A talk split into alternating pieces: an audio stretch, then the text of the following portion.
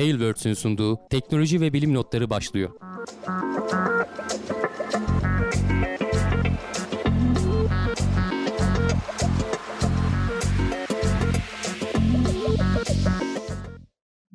Teknoloji ve bilim notlarına hoş geldiniz. Ben Hamdi Kellecioğlu. Karşımda Volkan Ekmen var. Her hafta olduğu gibi teknoloji bilim dünyasından gözümüze çarpan haberlerle karşınızdayız. Nasılsın Volkan?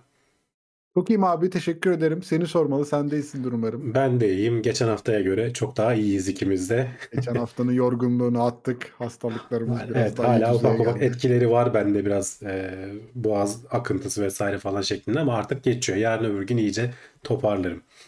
Umuyorum hızlıca biter. Bende nedense çok uzun sürdü ama artık daha iyi olduğum süreye geldik sanırım.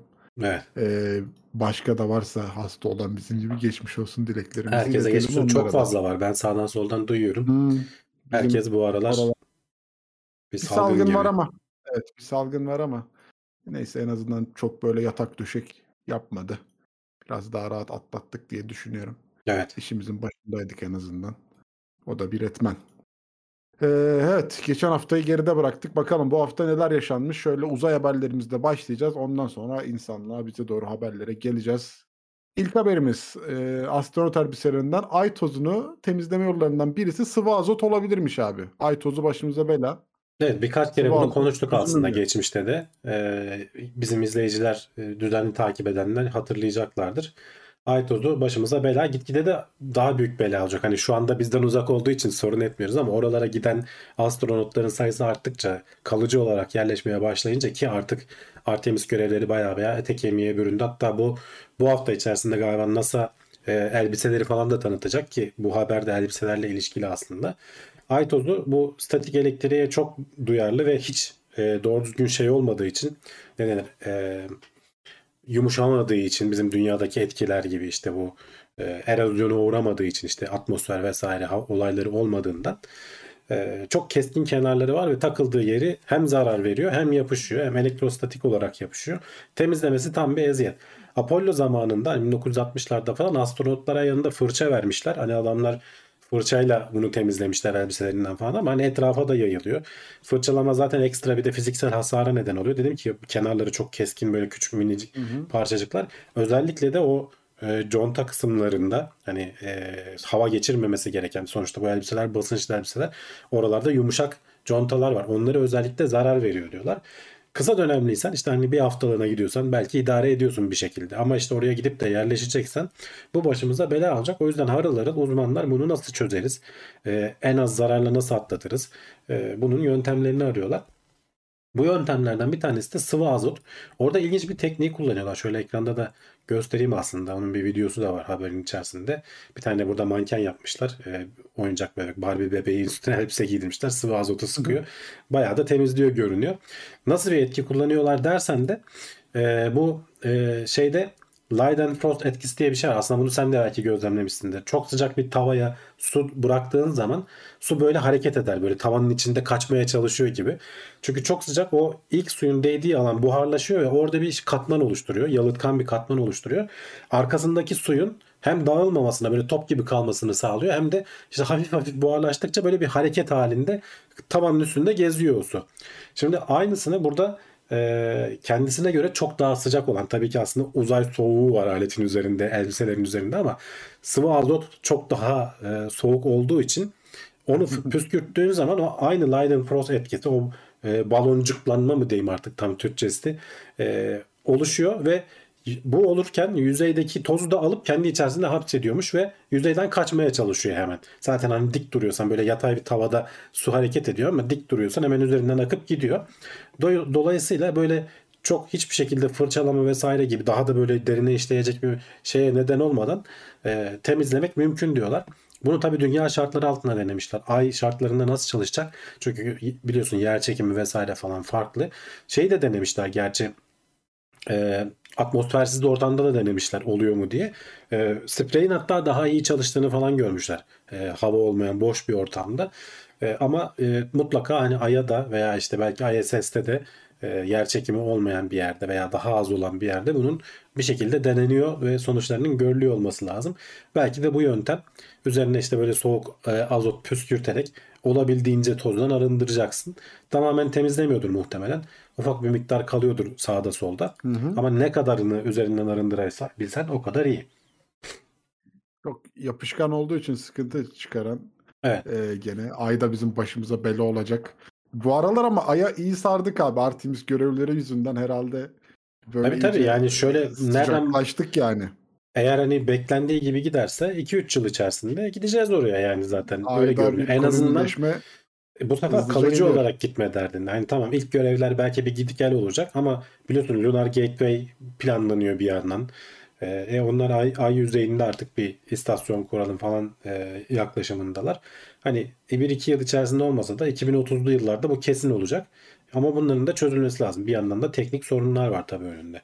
sorunlar var evet. Hatta gene işte onlardan biri de e, aydaki zaman dilimi sorunsalı. E, ayda saat kaç yani aslında yurt dışına gidenlerin en çok aldığı Tabii. sorulardan biri odur. Orada Yani- saat kaç diye. Şimdi ayda da böyle bir şeye ihtiyaç varmış abi. Nasıl olacak bu işler? İhtiyaç olacak. Hani şu an için acil bir ihtiyaç yok ama şimdiden çalışman lazım ve standartları oturtman lazım ki ileride bu görevler başladığı zaman başına bela olmasın. Şu anda hani oraya yaptığın görevler nereden fırlatılıyorsa hani oranın yerel zamanına göre planlanıyor diyorlar. Yani her e, ülkede kendi ayarlıyor bu şeyleri.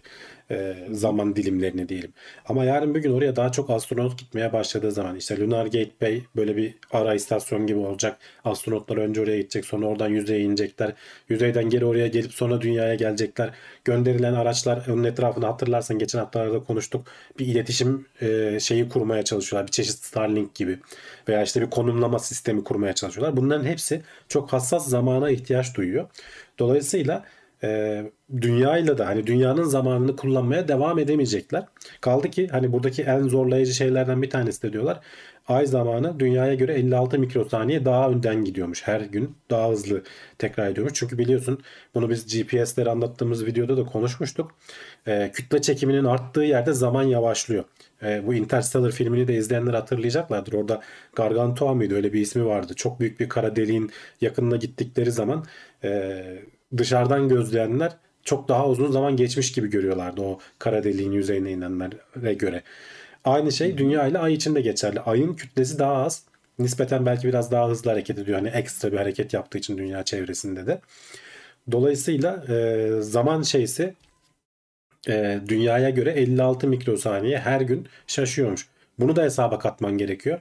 İşte dünyadan göndereceğin görevler de orada da sürekli yerleşimler olursa e, nasıl bir şey olacak? Nasıl bir zaman dilimine uyum sağlanacak?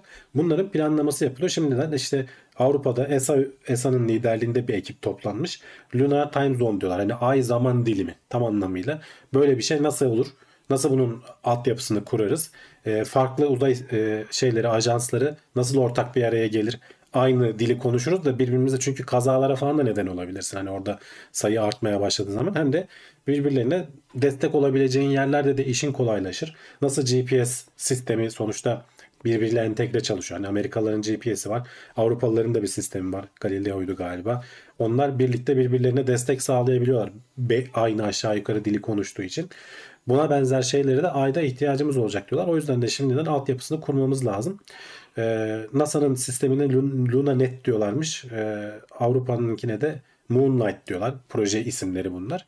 Ee, bunlar bir araya gelip e, altyapıyı oluşturmaya çalışıyorlar. Henüz daha ortada bir şey yok. Önümüzde işte aşılması gereken çeşitli engeller var. Az önce dediğim gibi e, ay zamanının farklı olacak. Bir de tabii bulduğun sistemin oradaki astronotlar tarafından da kolay kullanılabilir olması lazım.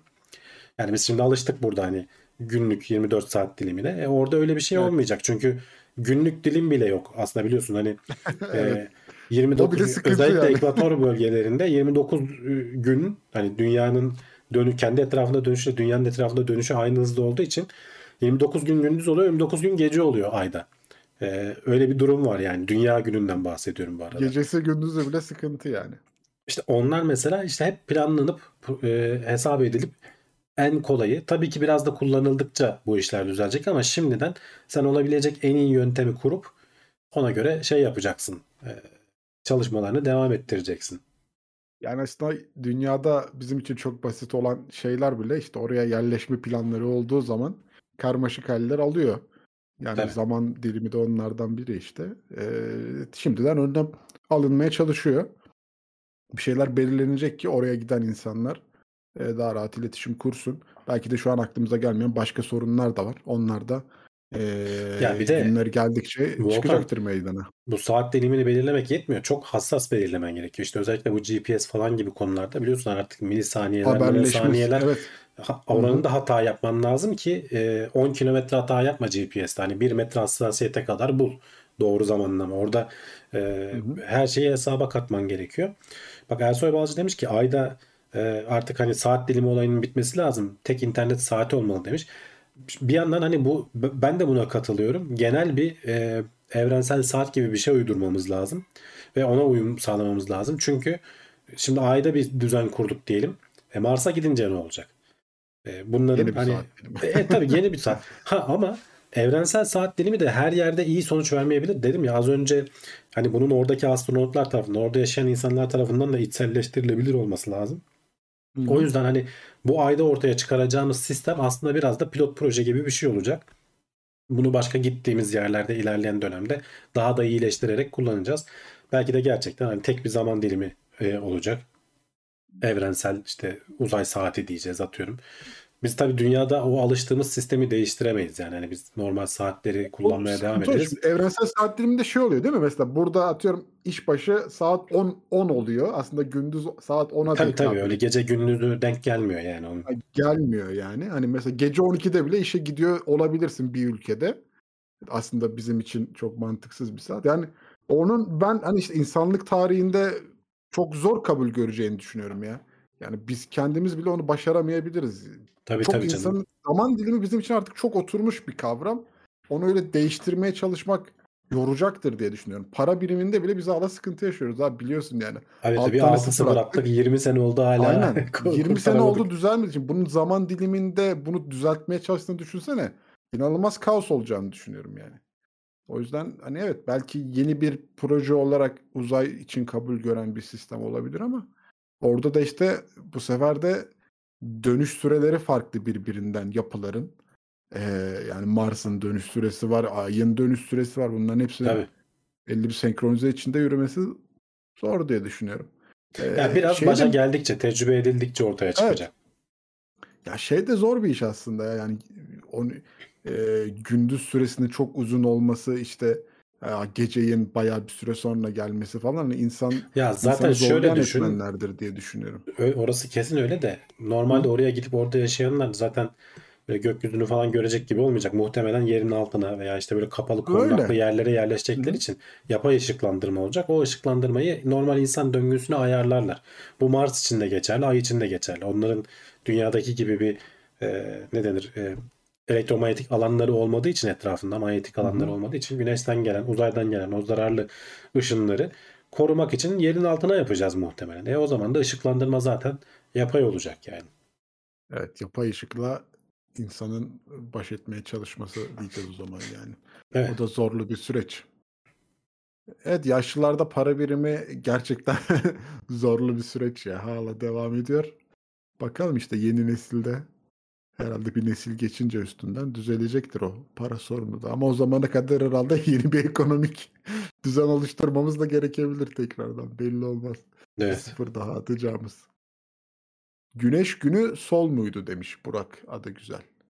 Sol diye Mar- geçiyor evet yani e, Güneş günü diye mi geçiyor ama o Mars günü de olabilir Mars günü diye ben de biliyorum ama belki Yani şeyde izlediğimizde- anlamadım. Marslı'da falan izlediğimizde 242. öğrettiler. sol falan diyorlar. Bize öyle öğrettiler diyor. Evet.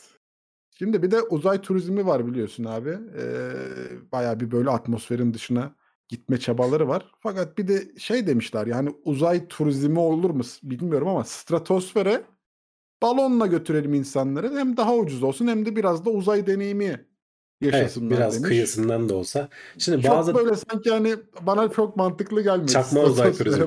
şey evet, diyecektim. evet. evet. Kaç şöyle, paraymış bir daha? Bazı terimler hani böyle zamanla kirlenir ya böyle çok böyle şey olan. Mesela işte yapay zeka biraz öyledir. İşte blockchain, blok zinciri öyledir. Uzay turizmi de böyle hani bunlar reklam kokan kelimeler olduğu için herkes kullanmak istiyor. Evet şimdi SpaceX uzay turizmi yapıyor. Hakikaten adam gönderiyor uzaya işte özel görevler vesaireler. Ee, işte şey de sayabiliriz. Ee, Blue Origin'le hani e, o işte Virgin Galactic'i de biraz sayabiliriz. Hani adamlar gittiği zaman hakikaten 80-100 kilometreye gönderiyor. Hani uzayın sınırına gidiyorsun en azından. Sonra da geri dönüyorsun. Hani uzayın sınırını bazıları 100 kilometre diyor. Bazıları Ama biz 80 onu bile kilometre tartıştık diyor. biliyorsun hani uzaya gitmiş midir gitmemiş midir diye Evet. onu bile tartıştık yani Ee, zamanında. ama hani baya baya yüksek. Şimdi bu e, ama bunlar tabii pahalı bir yandan. Şimdi arayı dolduran başka firmalar çıkıyor her geçen gün. Ee, bu da Japonyalı bir Japon bir firma. Ee, başkaları da var burada. Amerikan firması, işte İspanyol firması vesaire falan bir sürü alternatifi var. Bunlar geçenlerde e, strates, stratosfer balonu diyor. Stratosferin ortasına kadar gidiyormuş. Yani yaklaşık yerden 25 kilometre yükseliyor ve şeyi görüyorsun diyorlar. Hani uzayın yuvarlaklığını, dünya daha doğrusu dünyanın 25 bin, yuvarlaklığını e, görebiliyorsun diyorlar. Hatta şöyle de bir videolar var biraz hızlandırarak oynatayım o kısmı. E, bunu tanıttılar. Bu tabii ki çok daha ucuza geliyor. Şimdi e, şeye baktığın zaman e, ne denir? E, SpaceX'in bir görevi 50-60 milyon dolar bir koltuk. Hani NASA'ya maliyeti biliyoruz. İşte şey e, bu Blue Origin'de falan hani 8-10 dakikalık süren şey e, 400-500 bin dolar mıydı öyle bir şeydi. E, Virgin Galactic'te öyleydi. Hani satılan bilet fiyatlarından bahsediyoruz. Şimdi bunlar çok pahalı tabii. Şimdi bu firma diyor ki biz bunu çok daha ucuza mal ederiz. E, 25 kilometre yükseğe yaklaşık işte 2 saatte çıkıyorsun. Çevreyi seyrede seyrede çıkıyorsun. Bir saat orada geziyorsun. 2 kişilik bir kabin bu arada görüyorsun hani küçücük e, bir şey. Bu kabindeki kişilerden bir tanesi pilot oluyormuş bu arada. Bir tanesi de yolcu oluyor. E, bunlar iki kişi işte çıkarıyor seni yaklaşık 2-3 saatlik bir e, görevle tepeye kadar. Ondan sonra e, yaklaşık bir saatte de geri iniyorsun. 3-4 saatlik bir görev aslında. Diğerleri hani e, 8 dakika sürerken SpaceX'inkini saymıyorum. Hani hakikaten uzaya gidiyorsun. 10 gün süren süreni de var adamların. O ayrı konu. Onu onları ayırıyorum ama maliyetleri de çok yüksek tabii. Şimdi bunlar biraz daha bizim hani bu aslında şeyde gördüğümüzün e, bu peri bacalarındaki balonların biraz daha Yükseğe gidelim. Yükseğe gidelim diyelim. Çok da yüksek değil 25 kilometre ama işte dünyayı görebilecek kadar o yuvarlaklığını görebilecek kadar şeye oluyorsun. Maliyetleri ne kadar dersen de şu anda 176 bin dolarla başlayacaklarmış. Ama diyorlar ki yani biz bunu e, önümüzdeki 10 yıl içerisinde 7500 dolara kadar indirebiliriz. Hani tabii ki kullanıldıkça işte kendi kendini çıkardıkça sistem e, bu maliyetlerini indirebiliriz diyorlar. E, bakalım hani göreceğiz. Bu sadece tek bir firma da değil. Daha 2014 yılında falan e, duyurusunu yapıp satış bilet satan firmalar var Amerika'da. Worldview muydu neydi ismi de hatta. E, Zero to Infinity varmış bu arada İspanyol firmaları. Halo Space, EOS, X Space falan gibi. Hani bunların hepsi balonla belli bir yüksekliğe seni çıkarıp etrafa izlettirip sonra geri döndürecek firmalar. E, çok ulaşılmayacak şeyler değil. Yani sonuçta sana özel bir kapsül kabin yaptıktan sonra işte o hava geçirmeyen falan. E, balonla gidip gelmek nispeten de güvenli. Bu işte Japonya'dan olacak zaten. Japonya hava sahasını terk etmeyecek diyorlar. Bu Çin falan balonları çok konuşuldu ya bu arada. Kap- Vurmazlar yani değil mi abi? kaptırıp- Hani şey yapma. Vallahi Amerika'ya gidersen vurabilirler yani. Vurur mu? Onun garantisi o zaman yok. o zaman binemeyiz. Hani diyorlar ki biz bunu Japonya'daki işte bir adadan fırlatırız. E, denize falan da geri inerken de denize inecek. Seni oradan denizden toplayacaklar. Bu en azından bu Güzelmiş. firmanın planı bu yani. Ee, gayet şey yani hani o deneyimi yaşamak için işe yarar mı? Bilemiyorum şimdi hani çok da bir şey diyemedim. Ee, hani uzaya gitmiyorsun aslında bir balonla yükseliyorsun gökyüzüne doğru gibi bir şey. Evet evet yani uzay turizmi lafı e, burada Hı. dediğim gibi biraz kirletme olmuş bence Hani de. 7000 7500 dolar olsa okey derdim ama işte 150 bin dolar verdim balona bindim şeye gönderdiler. Çok gerek yok ya gel burada peri Az bir bacalarında 150 elli- daha veririm. Ha, e- 50 dolara bin peri bacalarında balona. Çık gel yani. Evet çok belki aynı deneyim olmayacak. Yuvarlaklığını pek göremezsin belki ama diyorsun. evet evet olsun yani. Şimdi şeyi e, hatırlıyorum. E, bu Felix diye bir abimiz uzaydan atlamıştı. Evet. E, o 39 kilometre atlamış. Ona baktım şimdi ben. Hani ne kadar yüksekten atlamış diye. E, evet bir şeyleri görüyordun yani. Yani şöyle atmosfer baya baya bitiyor artık yani. Hani atmosfer baya baya bitiyor o seviyelere çıktığında zaten. O Yani- yüzden hani tamam evet yani uzay değil. Hiçbir uçak falan oralara çıkamıyor bu arada. Hani bildiğimiz ticari uçaklardan bahsediyorum. Hani başka Hı hı. uçaklar var tabii o yüksekliklere çıkan da ticari uçaklar o seviyelere gidemiyor. Dolayısıyla hani oralara ulaşmak istiyorsan ve işte Blue Origin falan veya işte SpaceX çok tuzlu geliyorsa bunlardan başka şu an için bir yolun yok. Ama yarın bir gün bunlar da çok ucuzlayacak. Bunlar dediğim gibi şeye gelecek artık bir yerden sonra. Hani o e, peri bacalarındaki balonlara dönecek bu iş. Değil mi? Kapının önünden bineceğiz diyorsun yani. Hani Aynen o, o güzel. noktaya gelecek. Amerika'ya falan da gitmek gerekmeyecek diyorsun. Buna yani. uzay turizmi denmez ama işte ne denir? Stratosfer turizmi diyebilirsin. Hani oraya kadar Ya abi, gidiyorlar. evet, bu biraz Kendimizi şey yani. kandırmayalım yani. Çok da uzay değil İs- yani. İs, ismi lekelemeyelim diyeceğim projelerden biri aslında bu yani. Senin dediğin gibi hani yapay zeka çok çabuk kirlendi ya. Tabii Her tabii. şey yapay zeka oldu. Arkada iki tane e, ifli şey kuran, döngü kuran hemen yapay zeka dedi. Da onun gibi bir şey oldu diye düşünüyorum yani. E, tamam Radyasyon etkisi fiyatı- ne olur o yükseklikte demişler. Ya radyasyon Hı. etkisi olur da çok kısa süre gidiyorsun. 3-4 saat çıkıp geri geliyorsun yani. O yüzden çok bir etkisi olmaz. e, kendini tanıtırsa vurmazlar. ya bir şey, bir şey olmaz ya vurmazlar İşte herhalde. operatör hani düşünüyorum iki kişilik zaten. Hani bunu aslında küçük bence. Yani Mesela bunun daha Ama- büyüğünü yap. Daha büyük bir balonla e, en azından hani böyle bir grup insanı taşıyabilecek kadar yapabilseler. Bu biraz küçük olmuş. Çünkü hani bir tanesi de operatör oluyor zaten koltuğa. E ulan bir adam gidip geliyor o zaman. Maliyet Sohbet fazla anladın mı? Maliyeti işte düşürmek adamla. istiyorsan bu tabii daha ilk versiyon olacak muhtemelen. Maliyeti düşür- düşürmek istiyorsan bir gidişte 10 kişiyi götürebilmelisin bence. Ama işte o zaman da iyi herhalde yakıt gidiyor, şey gidiyor, her İşte gün büyük şey büyük gidiyor, balon neyse. gerekiyor herhalde evet. Aynen herhalde ona biraz şey lazım.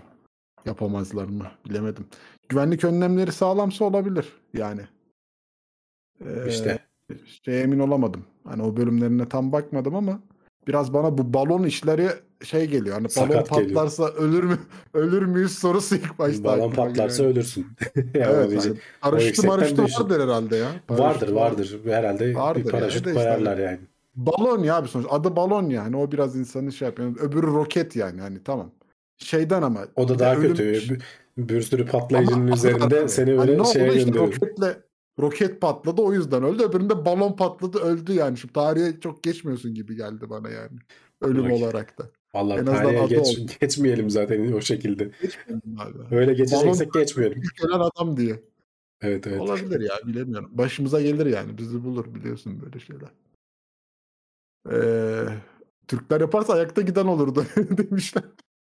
Değil mi? Ekstradan bir yolcu arıyor ya. Varsa diyor. Tabii metrobüse çeviririz onu. Olur olur. Bir görüp geriz ya. Bir şey olmaz. Evet şimdi gene korkmamız gereken bölümlere geliyoruz haberlerde. 50 bin yıllık zombi virüsü hala bulaşıcılık gösterebiliyor demiş. Abi etkileri ne bu? Gerçekten zombi mi oluyoruz yoksa? Yok zombi virüs de değil. Zombi Virüs hani virüs, ölü iyi, tamam. ölü ölü virüs. Virüsün kendisi zombi yani. iyi. Biz bizi zombi yapmıyor. Bizi İyi, insana dönü- dönük bir virüs de değil zaten bu. E, amoeba o terliksi hayvan mıydı onun Türkçesi? Onu e, ona enfekte eden bir virüs. E, ama şey e, bu şimdi permafrost denilen böyle sürekli donuk halde kalan e, kuzey yarım kürenin de yaklaşık %15'ini falan kaplayan bir alan var işte bu Sibirya falan tarafları toprak hani hava çok soğuk olduğu için sürekli donuk vaziyette. İşte buralar yıllar önce işte buralarda mamutlar vesaire işte çeşitli hayvanlar yaşarken bakteriler falan filan biraz daha iklim ılımanken gitgide dondukça burada donan hayvanlar e, işte virüsler vesaire falan donuk bir vaziyette kaldılar. Şimdi küre, küresel ısınmayla birlikte bunlar ufak ufak geri çözülüyorlar zaten. Hani küresel ısınmanın bize atacağı kazıklardan bir tanesi de bu olacak. Bir e, buzulları eritiyor. Buzulların içerisinde donmuş olan e, gene bu virüsler, bakteriler vesaire falan sulara karışıyor. İki, bu permafrost denilen o topraklar, donmuş topraklar da çözülüyor bir yandan. Hem çözüldükçe bunlar atmosfere e, sera gazı salıyorlar deniyor. Dolayısıyla tekrar kendi kendini besleyen bir süreç oluşturuyor. Atmosfer tekrar sera gazı salındığı için daha çok ısı tutmaya başlıyor. Daha çok ısınıyor. Daha çok gaz salıyor vesaire falan gibi böyle bir e, kısır döngüye giriyorsun. Bir de işte bu tarz böyle virüsler. Şimdi burada araştırmacılar çeşitli virüs örnekleri toplamışlar. Ee, ölü haldeler hani zombi haldeler. Virüsler biliyorsun canlı mı ya canlı değil mi hep tartışılır ama yani kendi metabolizmaları yok ama bir şekilde metabolizma bulduğu zaman girebileceği hücre bulduğu zaman kendini çoğaltabiliyor. Ee, ve yayılabiliyor. E, yapılan ölçümlere göre 48 bin yıl falan civar yani yaklaşık 50 bin yıl diyelim. Birkaç örnek de var 27 bin yıl e, olan başka virüsler de var. Örnekler toplamışlar ve bunları e, laboratuvar ortamında hala e, şeyi koruyormuş. Şimdi virüsler çok da dayanıklı canlılar değiller aslında. Yani evet bir koruma kapsülleri vesaire zarları bilmem neleri bir şeyleri oluyor ama çok da hani ortam koşulları iyi değilse böyle bir canlı hücrede bir konakta falan değilse uzun süre yaşayamıyorlar. Buna Covid zamanından hatırla hani yüzeyde işte en fazla iki gün mü diyorlardı işte birkaç saat mi diyorlardı o kadar durabilir diyorlar hele güneşli bir ortam falansa. E, burada da 48 bin yıl sonra canlan, canlandırdıkları virüsler e, hala e, enfekte etme yeteneğine sahip olarak e, olduğu gözlemlenmiş. E, dolayısıyla bunlar hani bu bizim tespit ettiğimiz virüsler zararlı değil diyorlar insanlar için ama orada milyonlarca çeşit ne var bilmiyoruz. Kim bilir kaç tanesi nereye kime neye bulaştı. Evet küçük ihtimal oralarda insan çok fazla yaşamıyor ama iklim ısındıkça gitgide oralara erişim de artacak. Orada oradan geçen canlılar da artacak.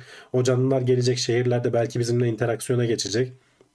Hani bir çeşit Covid'in nasıl yayıldığını düşün. Bir yerden bir insana kaptırdığı zaman bütün dünyaya gidiyor. Böyle şeylerin önü açık.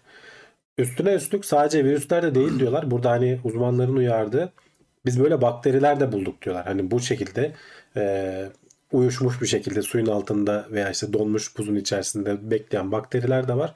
Hatta geçtiğimiz yıllarda 2016 yılında Sibirya'da e, bir şarbon e, şeyi olmuş.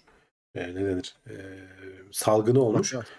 Bunun onun bununla ilişkili olabileceğini söylüyorlar. Dolayısıyla hani bakterilere asıl dikkat etmek gerek diyorlar. Hı. Ama hani bu araştırma virüsler üzerine yapılmış. Bu işin uzmanları bunlara da dikkat etmemiz lazım diyorlar. Tabii ne yapacağız bilmiyorum. Hani kolay bir çözümü yok. Ee, burada yapılması gereken küresel ısınmayı durdurmak aslında. Ama hani onun da e, kısa zamanda yapabilecekmişiz gibi de görünmüyor açıkçası. Ee, bu geçmişi böyle uyandırmak biraz şey gelmiyor mu abi? Korkunç gelmiyor mu? Bana öyle geliyor yani. Hani orada işte e tabii şimdi şöyle düşün ya bizim bilmediğimiz şeyler var yani. Tabii yani bir de bu ekosisteme uygun olmayan şeyler. Sonuçta şöyle Hı-hı. bir durum var. Hani bir şansımız onların da avcıları var. Hani onları da yok eden bir şeyler çıkabilir. Bu ortama uyum sağlayamayabilirler. Milyonlarca yıl önce donduysa, orada kaldıysa günümüz şartlarına uyum sağlayamayabilir. Bir, dolayısıyla çok yayılamayabilir. Ama yani binlercesinden çıkar bir tanesi yayılırsa başına bela olur. Yani bir de bizim bağışıklık sistemimiz günümüz ekosistemine göre sonuçta bağışıklık sistemi her şeye göre e, hazırlıklı olmuyor. Zararlı olabilecek şey neyse ona göre hazırlıklı oluyor. Ona göre evriliyor zaten. Dolayısıyla bir risk var yani burada. Ama tabii hani e, küçük bir risk diyorlar. Yani bugünden yarına panik olmayı gerektirecek bir şey yok. Ama hani uzmanlar uzmanlığını yapıyor işte. Hani uyarıyorlar bu konuda. Uyarır. Uzman uyarır abi. Uyarıyorlar. Hani bunlara etmek lazım. Uyardıkları kısım da ama dediğim gibi çözümü var mı? Yok. Hani küresel ısınmayı durdurabilecek miyiz? Durduramayacağız evet. gibi görünüyor bu gidişle evet. yani. Bu gidiş öyle. Yani onunla beraber yeni yeni salgınlar da başımıza gelebilir mi diyorsun? Geçmişten e, e tabii. başımıza yeni çoraplar örebilir miyiz yani? İlginç. Korkunç korkunç olur mu orasını bilemiyorum ama e, bu Covid'den sonra bu bulaşıcı hastalıkların ne kadar önemli olduğunu bence biraz daha farkına vardık diye düşünüyorum. Dart ee, demiş ki bak virüs zaten deri değil ki zombi demek doğru mu? Ya değil ama zaten hani bu zombi virüs dediğin zaman o clickbait oluyor. O başlık ilgi çekiyor. Tıklayıp e, adam çekiyorlar yani. O yüzden kullanıyorlar. Yoksa Hocam biz de o yüzden kullanıyoruz. Biz de o yüzden kullanıyoruz.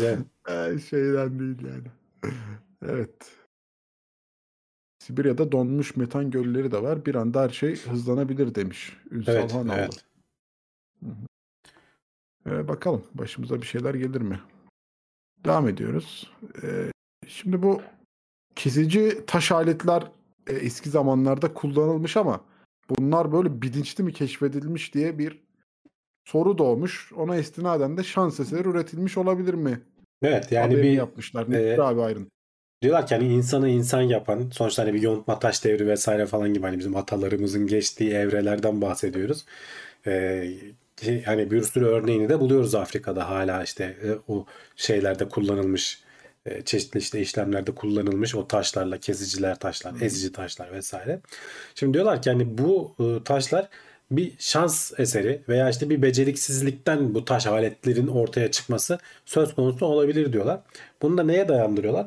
Dünya üzerinde şu anda e, insan dışında 3 tane primat var taş alet kullandığını bildiğimiz. E, şempanzeler, işte bu makak maymunları bir de kapuçin maymunları. Bu makak maymunlarında bir e, araştırma yapmışlar. Bunlar işte buldukları şeyleri ezmek için taşla vuruyorlar. Hayvan alıyor böyle işte e, ne denir böyle sert bir yemiş buluyor. Onun kabuğunu kırmak için taşla böyle vuruyor. Bazen denk getiremiyor. Beceriksiz böyle denk gelemiyor. Taşı taşa vuruyor. Tabii ki taş dağılıyor o sırada. Kırılıyor o taş. Ama bazen öyle kırılıyor ki o taşlar biliyorsun kenarları böyle çok keskin hale gelebiliyor. O, bu tabii bu maymunlar bu e, makak maymunları ve diğerleri de öyle. Şimdi bu makak maymunları galiba Asya taraflarında, Güney Asya taraflarında, kapuçinler de Güney Amerika taraflarında. Hani birbirlerinden binlerce kilometre uzakta iki farklı maymun türünün bu e, aynı şekilde yöntem kullanması demek ki olabilir diyorlar. Hani hatta bunların ortak atasına kadar götürürsen hani bu çok eskiden gelen bir şeyse e, bizim düşündüğümüzden çok daha geriye gidiyor olabilir diyorlar bizim bu taş alet kullanma şey. Yani biz insanlar ilk işte Homo habilis falan civarında belki bu taş kullanımına başladı diye düşünüyoruz ama belki daha da geriye giden ortak atalara kadar 30 milyon yıl öncesine kadar belki bu taş kullanımı vardı. Ama insanlar dışındaki türler e, ya da bizim atamız dışındaki türler şeyi o yontulmuş keskin parçaları alıp kullanmıyorlar. Bu maymunlar da kullanmıyor. Yani o taş bozuldu deyip gidiyor başka taş alıyor hayvan. Halbuki belki o keskin parçayı alıp al şey yapsa e, bu e, bu maymunlardan elde ettikleri o taşları, o keskin parçaları şeylerle karşılaştırmışlar. Binlerce parça bulmuşlar bu arada maymunların çalıştığı yerlerde. E, Afrika'da bulunan o milyonlarca yıl öncesinden 2 milyon yıl önce 3 milyon yıl önceki taşlarla karşılaştırmışlar. Çok birebir örtüştüklerini buluyorlar. Yani demek ki bu yöntemlerle yani taşı taşa vurup onun kırılmasını sağlayıp şey yaparak o keskin kenarlarını sonra kullanacak şekilde e, kullanmak üzere bir kenara ayırıyorlarmış atalar. E, Öyle söyleyeyim. Bu maymunlar onu yapamıyor. E, bizim şeyde Afrika'da bulunan örneklerde o keskin kenarlardaki aşınmalar falan var. Bu örneklerde onlar yok. E, veya işte o ör- kaya parçalarının veya işte o taş aletlerin bulunduğu yerlerin kenarında e, şey yapılıyor. E, bazen kemik parçaları falan buluyorlar. Mesela işte bir su aygırı parçaları bulunmuş. Onunla o bu taşla kesildiğini anlayabiliyorsun. O kemiklerin taşla. Çünkü içindeki o iliği falan almaya çalışıyorlar.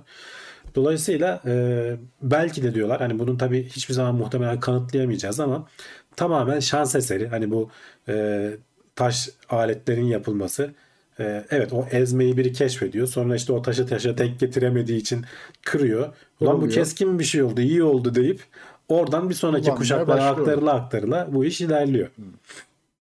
Yani taşı kırarak daha böyle taşa şekil verme üzerine değil de Değil evet taşı evet. Kullanarak. Yani belli taşlar tabii bunun için daha uygun oluyor. Yani özellikle o e, volkanik kayalar hani vurduğun zaman böyle parça ayrılacak kayalar e, biraz daha bu iş için uygun oluyor benim anladığım kadarıyla. Dolayısıyla onları tercih ediyorsun. Hani zaman içerisinde bir bilgi birikiyor. Zaman dediğimizde işte böyle yüz binlerce milyonlarca senede oluşuyor bunlar. Biz tabii çok günümüzde hızlı zamanlarda yaşıyoruz. Hani 20 sene önce internet yoktu, ondan 20 sene önce telefon yoktu falan derken 20 sene çok küçük zaman. Burada milyonlarca yılda düşünsene taş vura vura adamlar yaşamışlar yani. Öyle. Ee, Mahmut Daltı şey demiş. Tersten düşünürsek kargalar da taşı kullanıyor. Cevizi yukarıdan kayalara bırakıyorlar demiş. Yani aslında o da bir yöntem. Tabii tabii alet kullanan hayvanlar var zaten. Hı hı. Ee, ama işte e, en azından hani bize yakın olan primatlar içerisinde bu taşı kullananlar işte 3 tane saydım az önce. Ama kesmek için veya delmek için kullanmıyorlar. ezmek için kullanıyorlar. Yani hep Evet onu Şey onu yapıyorlar. düşünemiyor. onu henüz Bunu düşünememişler. Yani yontma taş Hı hı. devrinde kalmışlar işte. Hatta ondan öncesinde. Yontma kısmına bile gelmemişler. E, Lups da demiş ki sivri uçlu doğada taş vardır çokça. Şans eseri değildir bence demiş. Doğada da vardır Ee, ama bence hani evet. bu uzmanların da söylediği bu yöntem muhtemelen hani daha olası. Zaten hem de iki farklı yerde maymunlar tarafından kullanıldığını görüyoruz. Demek ki bu hani doğada öyle taş ala- de aramak doğada yerine bulmak yerine hani evet, zaten hazır elinde hazır üretiyorsun olan aslında. üretebiliyorsun aslında. Yani bir şekilde üretiyorsun. İstemeden de olsa üretiyorsun mi? işte. Evet tam üretim denir mi bilmem ama bence hani o yöntem biraz daha mantıklı geldi bana açıkçası. Ee, o taşı sopaya bağlayıp mızrak yapmaya gider işte. Herhalde o sivrilikleri daha sonra farklı amaçlara kullanıyorlar ama ilk keşfi e, bu yönde olduğu düşünülmüş uzmanlar tarafından. Zaten her şey şans eseri. Asanka'da adamın kafaya elma düşmesi yer çekimli bulunmayacaktı normalde demiş Yusuf Mutlu. Ya o, o bir mit canım yani. Newton'un kafaya elma düştü kısmı uydurmasyon biraz. Ama evet insanın e, şansa Ama çok çok olduğu büyük şey tabii ki çok fazla şans yani. Hani günümüzde Evet. bile pek çok hani bir şeyi ararken başka bir şeyi buluyor insanlar, bilim insanları. neydi? Penis, penisilini şey mi atom bombası ararken mi bulmuştu şey? Öyle ya onu şey bilmiyorum ama- öyle bir şey hatırlamıyorum. Peni- Atom bombası o zaman daha bilinmiyordu ya penisilin bulunduğunda. Yok ya bir- şey başka bir şey ararken. Başka bir şey işte ya. ararken. Ha, başka bir Zaten şey hep ararken öyle penis, oluyor.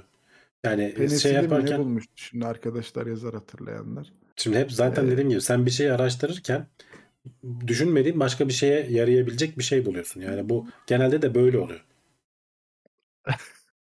Atom bombası değil tamam başka bir şey de olabilir. Arşimet tamamdayken buluyor demişler ka- suyun kaldırma kuvvetini. Etkisi olabilir evet yani insan hayatında şansın önemi var ya bence. Hani ben inanırım buna. Ee, devam ettik. Ee, şimdi hayvanların bir kültürü olup olmadığını gene bilim adamları sormuşlar. Ee, bar araları üzerinde bu konuya cevap arıyorlarmış. Evet şimdi e, bu aslında bunu geçenlerde konuştuğumuzu hatırlıyorum ben. Bal arılarının bir bu titreme dansı, waggle dance dedikleri bir şey var. Hatta şöyle bir videosu da var onu da göstereyim. Bu dansla diğer arılara şeyi söylüyor. Ne kadar uzakta işte e, kaliteli e, çiçek özü bulunduğunu. Hani diyor ki ben şuraya gittim. Şu kadar işte şu yöne, şu kadar uzaklığa uçtum.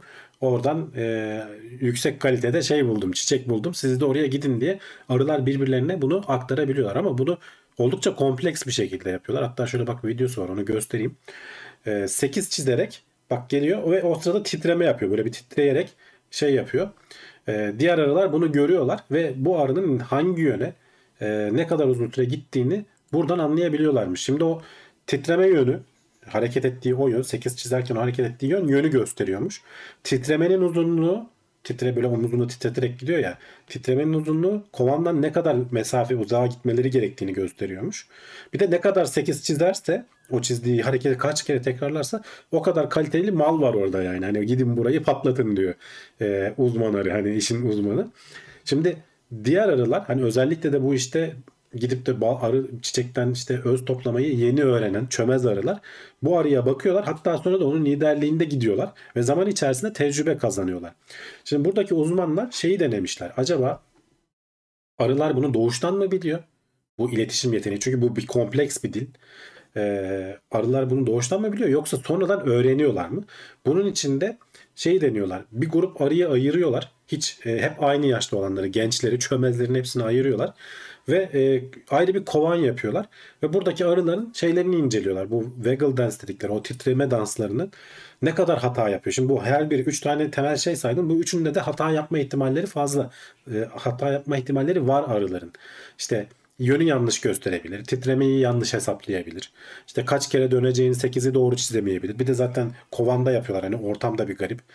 E, bükümlü, bir sürü arı var etrafında falan. Hani bunu yapması da kolay değil. Dolayısıyla hatalar olabiliyormuş. Normal doğada da oluyor. Ama ne kadar ustalaşırsan bu işte hatalar o oranda azalıyormuş aslında. Ne kadar yaşlı arıysan yaptığı hata o oranda azalıyormuş. Dolayısıyla bunu ayırıyorlar böyle bir kovanı. Bir de kontrol grubu kuruyorlar aynı arılardan. Daha farklı yaşlarda olanlar. Bu ikisini karşılaştırıyorlar. Gerçekten de e, şey olarak e, aynı yaş grubunda olan çömez arıların olduğu ne kadar tecrübe kazansalar da hata oranları daha fazla diğer gruba göre. Zaman kazandıkça evet zamanla kendileri de tecrübe edindikçe şeyleri düzeliyor. Yaptığı hatalar düzeliyor. Dolayısıyla bir tecrübe kazanıyorlar. Ama e, Hatalarından ders alıyorlar evet. ders alıyorlar ama tamamen sıfırlanmıyor. Hatta mesafeyi en çok yanlış ölçtüklerini şey yapıyorlar. Dolayısıyla diyorlar ki yani arıların evet doğuştan getirdikleri bir şey var ama önemli bir kısmını da e, sonradan öğreniyorlar. Hatta diyorlar ki bu Evet. ayırdığımız arılar muhtemelen yeni bir lehçe keşfetti.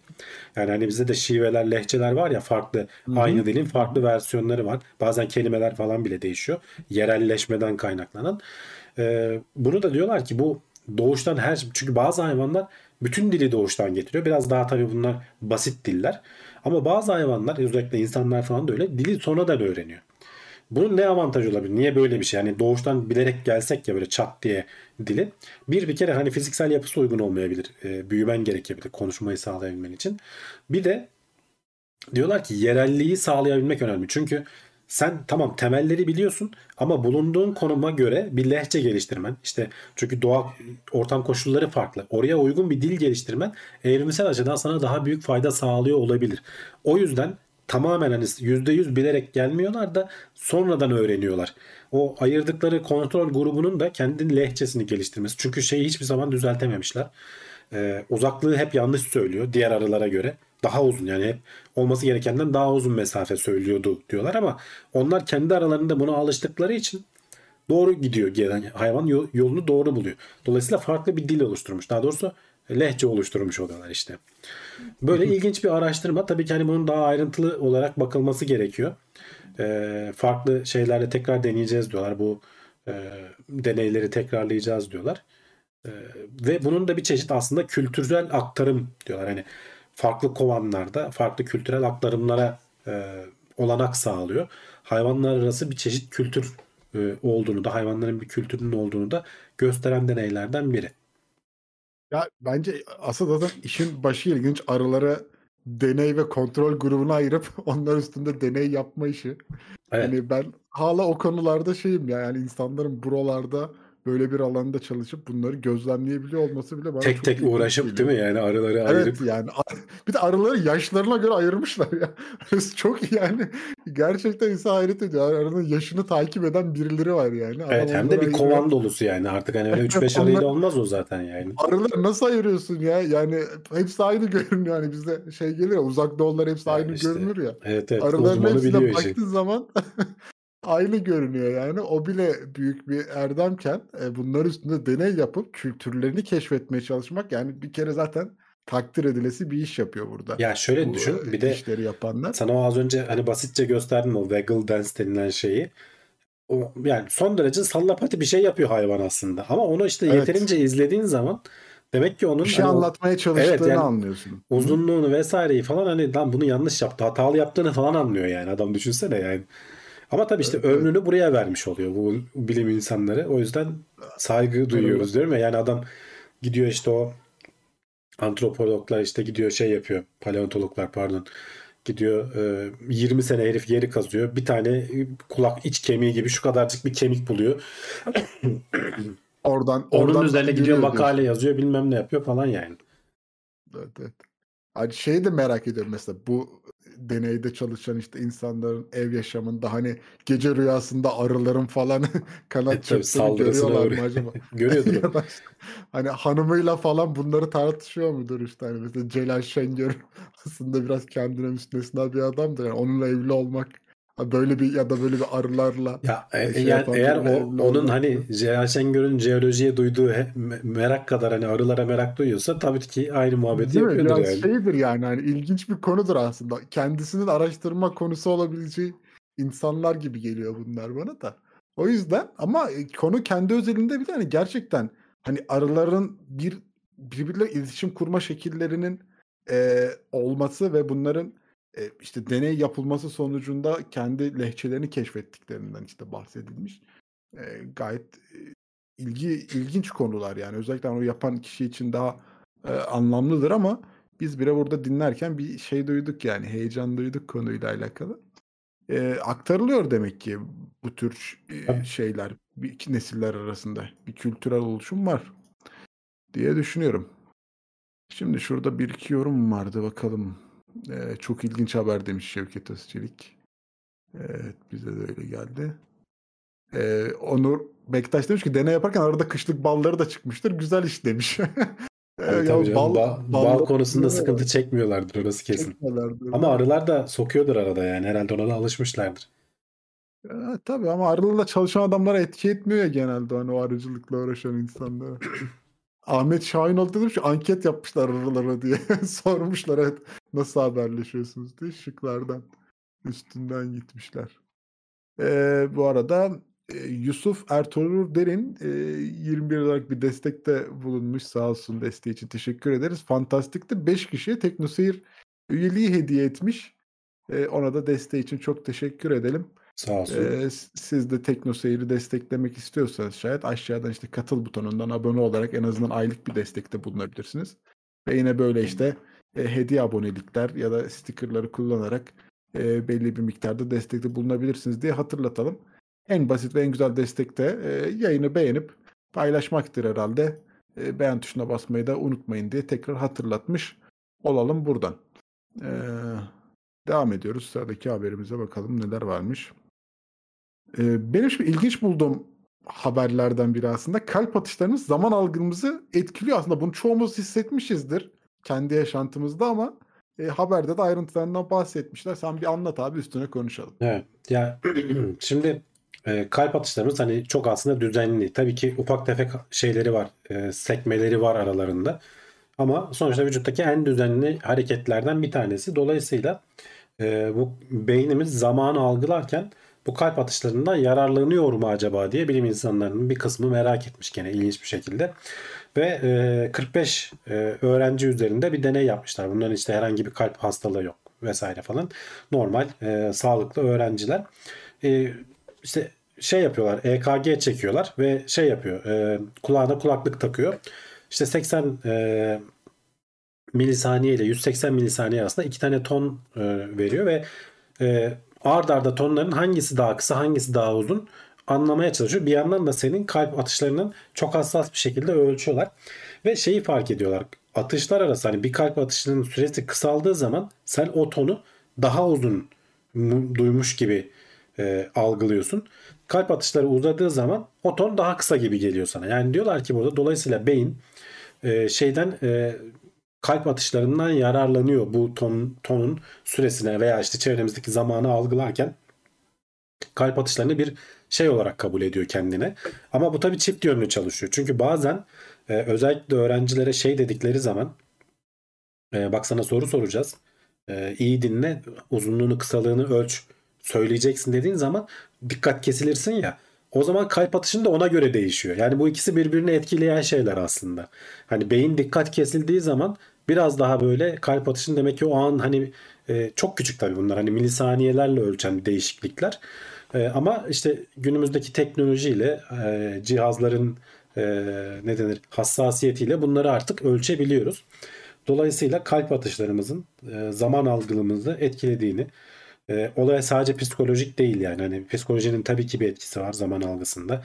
İşte e, burada hatta onu da denemişler, şey yapmışlar. E, kalabalık otobüs simülasyonu yapmışlar. Metrobüs simülasyonu. Gözlük takıyorlar. E, kalabalık otobüste zaman daha yavaş geçiyor. Yani sıkılıyorsun böyle daralıyorsun falan. Evet. E, o psikolojik etkilerinin yanında böyle fiziksel e, kalp atışıyla ilgili de bir etki var diyorlar. E, bu tabii ki şeye de çok bağlı. Hani adrenalin böyle hani derler ya e, çok ani bir şey olduğunda bir anda sen bile şey şaşırırsın kendine. Ulan o kadar kısa zamanda ben nasıl düşünüp buna karar verdim diye. İşte Evet. o arada beyin de bir boost yapıyor. Kalp de biraz demek ki o an bir, bir Destekliyor. destekliyor kendini. Hormon da falan da denk gelince ya bunlar küçük işte bizim e, şey e, hayatta kalma e, mekanizmaları sırları. vücudumuzun evet. Evet, vücudumuzun sırları. Ya çok ilginç yani hani zaten o etkileri çoğumuz yaşamışızdır kendi yaşantımızda da. Ee, bazen işte hani çok senin de en basit örneği işte o metrobüs örneği gibi mesela böyle kalabalık yerlerde zamanın sanki daha yavaş aktığı ve o sen o ortamdan çıkamayacakmışsın gibi yavaş ilerlediğini falan düşünüyorsun ama bazen de işte böyle çok tempolu anlarda aslında olayın bitip gittiğini ve e, o kadar sürenin nasıl zaman geçtiğini anlayamayacağın anlar olmuş oluyor e, bazı durumlarda. E, beynimizin, kalbimizin bize oyunları. E, gene beynin oyun oynadığı bence noktalardan biri de şeydir yani zaten. Ders dinlerken zamanın çok daha yavaş geçtiği ama Geçmez mi? eğlenceli sürelerde zamanın çok daha hızlı geçtiği. E, zaman göreceli bir kavram olması gene burada karşımıza çıkıyor herhalde diye düşünüyorum yani. E, her zaman herkes için farklı işliyor. E, bizim için de öyle. E, ama bunu fiziksel olarak gözlemek ilginç olan demişler. Yani Ya bunun doğrudan kalp atışıyla ilişkisini adamlar ortaya koymuş işte. Yani hı, o dü- deney düzeni ben hep en çok buna şaşırıyorum zaten. O şimdi bunu böyle söylemek kolay. Ulan bir hipotez ortaya atarsın işte kalp atışı çünkü sonuçta düzenli oluyor. deneyim yapmak değil mi? Evet bunun deneyini tasarlayıp onu uygulamak ve sonuca ulaşmak. Doğru veya yanlış. Hani hipotezi doğrulayacaksın veya yanlışlayacaksın. İşte adamlar o kısa süreli şeyi bir de işte EKG ile e, ses e, şeyini, dikkatini vesaire falan ölçmeyi başarmışlar bir şekilde. Güzel. Deneyle adamlar bir e, kalıp haline getirmişler bunu. E, son haberimizde gelecek geçmişi etkiliyor olabilir mi? Evet şimdi bu Neler haberi e, bakalım nasıl anlatacağım. Çünkü kuantumu vesaire falan içeriyor. Ha, Biraz, giriyoruz da. biraz Herkes sıkı oluyor. tutunsun, hazır olsun. 3 aylara giriyoruz Zor- diye. Zo- di- dikkat kesilin diye şöyle. Ya Evet şimdi abi, 2022 Nobel Fizik Ödülü'nde biraz bahsetmiştik aslında. Bell deneylerine verdiler biliyorsun. İşte Hı hı. hat- hatta Einstein'ın yanıldığı mı e, ispatlandı vesaire falan böyle başlıklar atılmıştı. Şimdi e, burada şöyle bir durum var. Bu Bell deneylerinin ortaya attığı e, iki tane parçacık birbirinden ne kadar ayrılırsa ayrılsın. Aralarında bir şekilde bunlar kuantum dolaşık parçacıklar olursa e, aralarında bir şekilde birine baktığın zaman ötekinin de otomatik olarak değiştiğini ve e, zamandan bağımsız işleyen e, bir etki olduğundan bahsediliyor. Bunun için de işte bir sürü deneyler tasarlanıyor, yapılıyor, deniliyor, bin kere yapılıyor. Her seferinde de benzer sonuçlara ulaşılıyor. O yüzden en son artık geçtiğimiz sene Nobel ödülü aldılar zaten bu deneyleri tasarlayanlar ve yapanlar. Üç kişiydi yanlış hatırlamıyorsam. Şimdi bu e, iki tane e, temel şeyi bozuyor. Bir tanesi lokalite dedikleri yerellik. İşte bu az önce anlattığım bir parçayı ayırdığın zaman iki parça arasındaki iletişim için mutlaka birinden ötekine giden o iletişimi taşıyan bir şey olması lazım. Olayı bozuluyor bu deneylerin sonucunda. Çünkü zamanda bağımsız. Çünkü birinden çıkıp ötekine gidiyorsa ulaşabileceğin en yüksek hız ışık hızı olduğu için ışık hızında o, o bilginin iletilmesi gerekiyor. Ama bizim kuantum deneylerinden gördüğümüze göre ışık hızından bağımsız çalışıyor. Zaten kafaları kurcalayan şeylerden bir, biri de bu. Buna bir çözüm üretemiyoruz. İkincisi de gerçeklik diyor burada. Realizm diyor.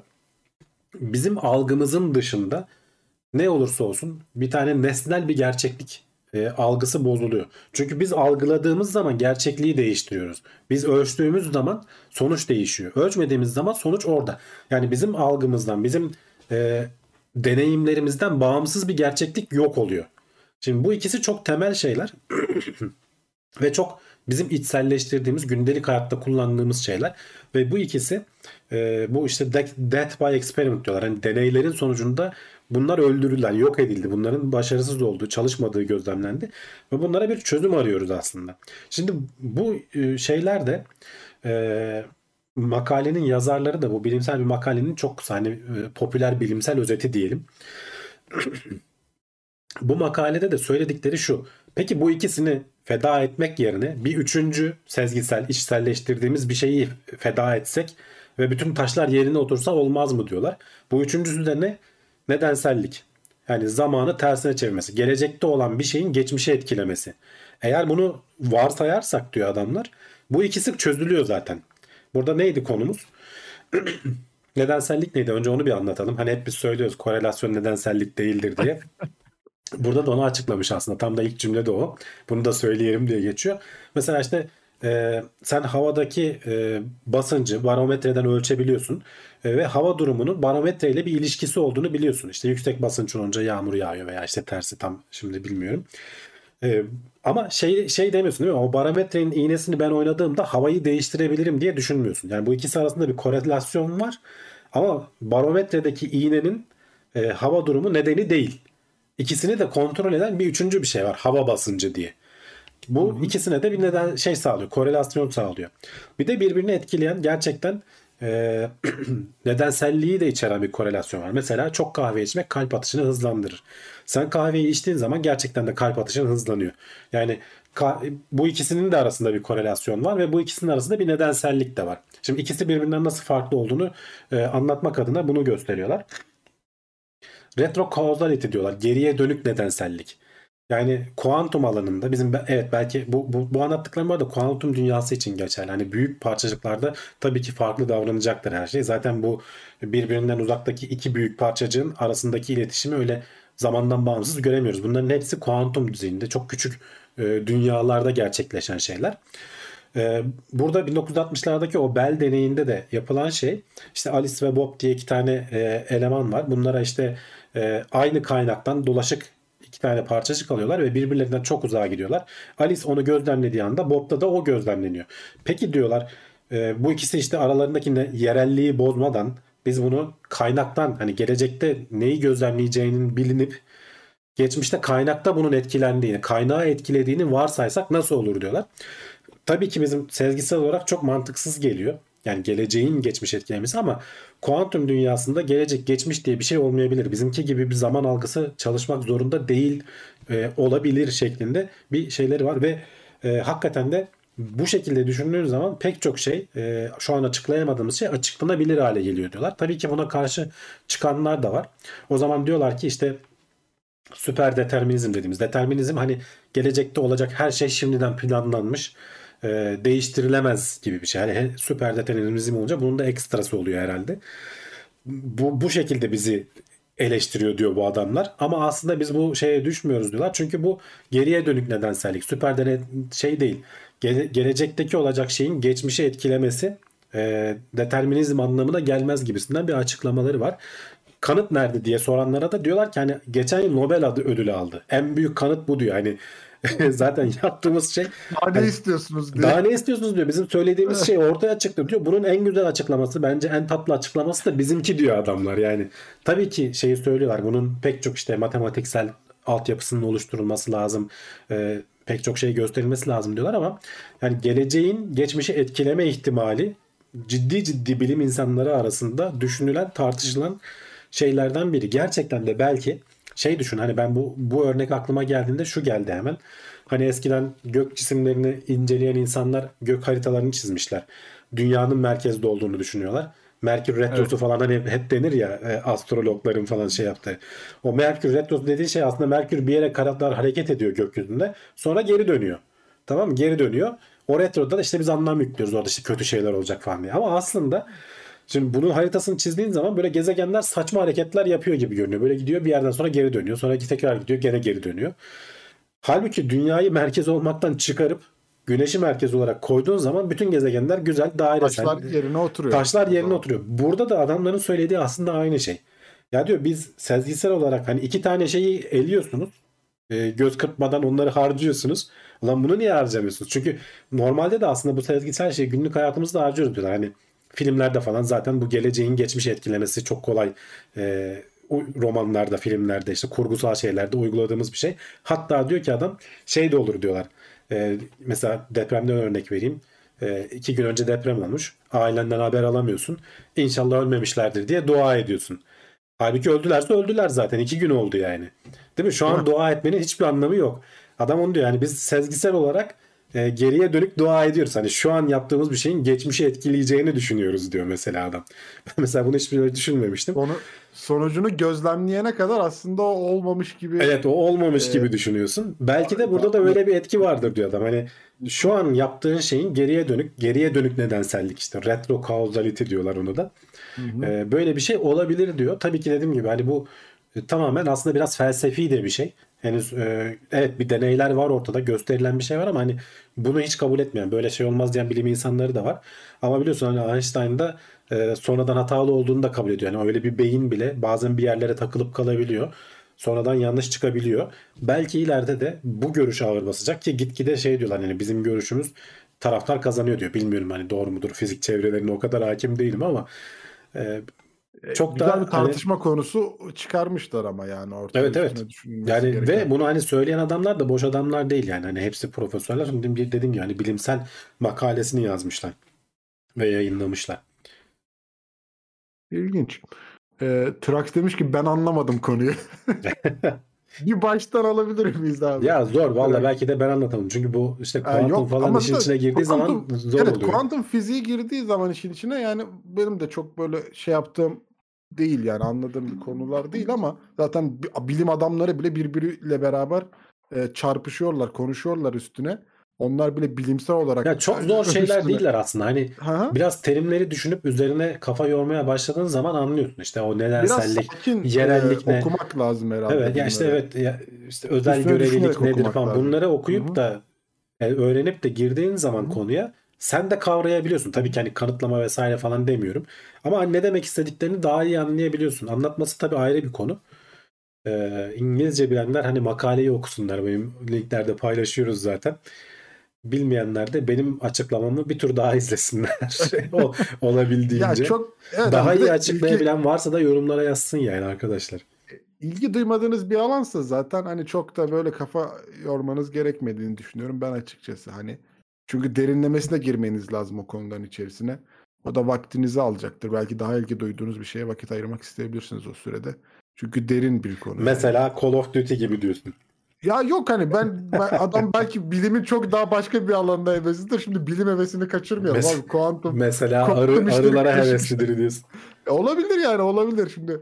Hani ben kuantum işinde hiç yokum yani. Hiç ilgi alanıma girmeyen bir konu olduğu için çok şey yapmıyorum yani. Okusam da üstüne evet, tamam evet, çok güzel adamlar tartışmış derim geçerim yani. Ama ilgilisi için e, güzel e, ben iyi de anlattığını düşünüyorum. En azından e, ben biraz bir şeyler anladıysam bu işten hiçbir an bilmiyor bir şey bilmeyen biri olarak güzel anlattığını düşünüyorum. Ağzına sağlık. Çok sağ ol abi. E, yegenekli bir şey. Konular çok üst üste gelmiş. O zaman zaman bir yanılsama olabilir mi demiş. E, onu söyleyenler var zaten. Aslında mesela geçmiş, gelecek ve e, günümüz aynı anda varlar. Ama biz sadece onun günümüz hani o anki, şu anki anı algılayabildiğimiz için zaman ileri gidiyormuş gibi algılıyoruz gibisinden. Ama tabii bunlar hep felsefi alanda kalıyor. Yani bunları test etmek çok zor şeyler. E, işte bin tane bilim insanları şey yapmaya çalışıyor. Deneyler ortaya koymaya çalışıyor. O Bell deneyi de adam mesela teorik olarak ortaya koyuyor. Nasıl onu laboratuvarda yapacağını sonrasında onun arkasından gelenler 10, 10 yıl sonra 20 yıl sonra ortaya koyup şey yapabiliyor. Sonra bu bin kere deneniyor. Aradan 50 yıl geçmiş Nobel ödülüne gidiyor. Yani hakikaten çok zor şeyler. Ee, ama bir yandan da test edip gösterebiliyorsun işte bir şekilde yeterince kafa yorduğun zaman. E, kimya yüksek mühendisiyim ama kuantum fizik bana ağır geliyor. Mesela demiş. şeyi de söylemiş bak haberde şimdi Evet. hatırladım. Ee, hani mesela zamanı geleceğin geçmişi etkilemesi paradokslara neden olur ya. Mesela sen işte babaannene not yazdın dedemle evlenme diye. E, babaannen evlenmezse dedenle sen o notu yazamazsın sen olmayacağın için falan gibi hani geleceğe dönüş filminde de hani bu paradokslar çok vardır zaten. Tabii. O da diyor ki bu da diyor bizim de, de- e, şey için sorun değil. Çünkü o Alice ve Bob geçmişte bunu gözlemleyemeyecekler diyor. Yani senin babaannen senin bu şeyi geçmişte gözlemleyemeyeceği için paradoks oluşturmuyor diyor. Adamın hani ona da bir açıklaması var aslında bu zaman paradokslarına yönelik olarak. Kaynakta yani geleceği gözlemliyorsan geçmişi gözlemleyemiyorsun. Geçmişi gözlemliyorsan geleceği gözlemleyemiyorsun zaten. Hani iki taraflı çalışmadığı için orada da bir bilinemezlik bir durumu var yani. Bu şey gibi biraz bu atomların konumunun ve hızının mı belirlenmesi ikisi aynı anda mümkün değil gibi. Evet yani evet gözlem- evet evet evet yani Onunla biraz bağdaştırdım eee, anlattığın şeyleri. Tamam, ilgili ilgilileri için güzel bir konu olduğunu düşünüyorum. Eee, kulis bölümüne geçiş için pek etkili olmasa da biz kulis bölümüne geçiyoruz buradan. Eee, orada gene belki üstüne konuşuruz ya da farklı farklı konular. Eee, hem soru cevap eee, hem de biraz daha bilimin eee, insan vücuduna etkileri, insana insana dair etkilerini konuşuruz. Eee, araya sponsor videoları geliyor. Hemen ardından kulis bölümüyle buradayız. Şimdi bak Yegenek demiş ki mutlak sıfır noktasında eksi 273 derecede hareket ortadan kalktığı için zaman da ortadan kalkar mı? Yani teorik olarak evet ama işte oraya hiçbir zaman ulaşamıyorsun. O noktaya getiremiyorsun. Ee, bir de şöyle bir şey var. Zaman o parçacık için kalkıyor ama dışarısı için kalkmıyor. Yani bu şey gibi biraz zaman hani değişiyor ya farklı yerlerde. Az önce Gargantua örneğini de verdik. Kara deliğe yaklaştıkça zaman senin için farklı, dışarısı için farklı. Yerellik, işte bir özel görelilik falan da bu aslında zaten. Her yerde aynı değil. Biz e, bütün evrende çalışan bir zaman var, tek bir zaman var gibi düşünüyoruz ama aslında öyle olmadığını görüyoruz. E, gözlemlerimizle, e, yaşadığımız şeyle değişiyor bu. E, o yüzden orada belki bir şeyi o kadar soğuttursan bile zaman onun için durur ama senin için durmuyor. Geri getirdiğin zaman da geri gelmiş oluyor falan gibi bir durum oluyor aslında. Mutlak sıfırda e, atomların hareketinin de durduğuna dair hani şeyler var acaba. Öyle bir Yani çok hızlı giden mesela zaman- şeyler vardı. Yanlış hatırlamıyorsam o e, nötrinolarda mı konuşmuştuk? Nötrinoların çeşitleri var. E, müyonlarda mı konuşmuştuk? E, bunlar o kadar hızlı gidiyorlar ki kendileri zamanı farklı algılıyor. Dolayısıyla Hmm. belli türden türe geçerken onun bir oranı var. Niye hep aynı oranda geldiğini bilemiyorduk mesela. O oranının kendileri aslında zamanı farklı algıladıkları için e, o orana göre bazıları işte farklı bir versiyonda geliyor. Bazıları farklı bir versiyonda geliyor ve bunu ölçtüğümüz zaman görüyoruz. Zamanı kendilerine göre yavaşlatmış oluyorlar aslında o parçacık için. Zaman öyle çalışıyor. Ee, Kübra'ya bir şey, PC toplama ilgili soru sorabilir miyim? Ee, onu Teknoseyir.com'a sorabilirsin ya da çarşamba günleri e, Murat ve Levent Daha iyi bilirler, evet. Yani, evet e, daha rahat yardımcı olurlar. Parçalara biz çok yani hakim değilim artık eskisi kadar. Takip etmiyorum açıkçası. Ya siteye sor ya da e, şeye gel. Yani çarşamba günü gel. Murat abi, Levent abi cevaplayacaktır seve seve diye düşünüyorum. Mandalorian başladınız mı? Demişler. O Yok başlamadık. ikin, ikinci, üçüncü sezonu mu vardı onun? Öyle bir şey mi vardı? Bu üçüncü galiba. Üçüncü sezon değil mi? On, onunla alakalı. Biri izledim sonrasını izlemedim herhalde ben de ya. Kaldı öyle. Bakmak lazım.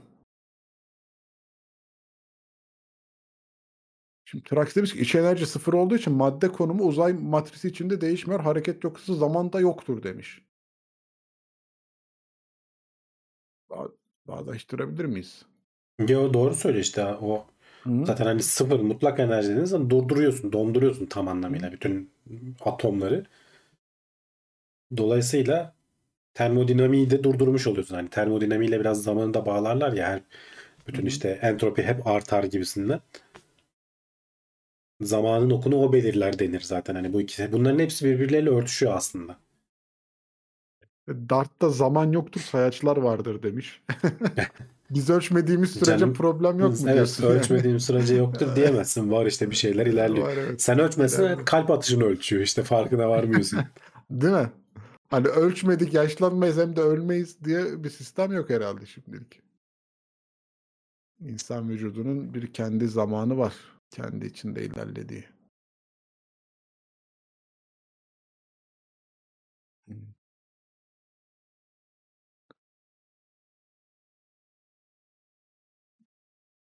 Var mı arkadaşlar sorular?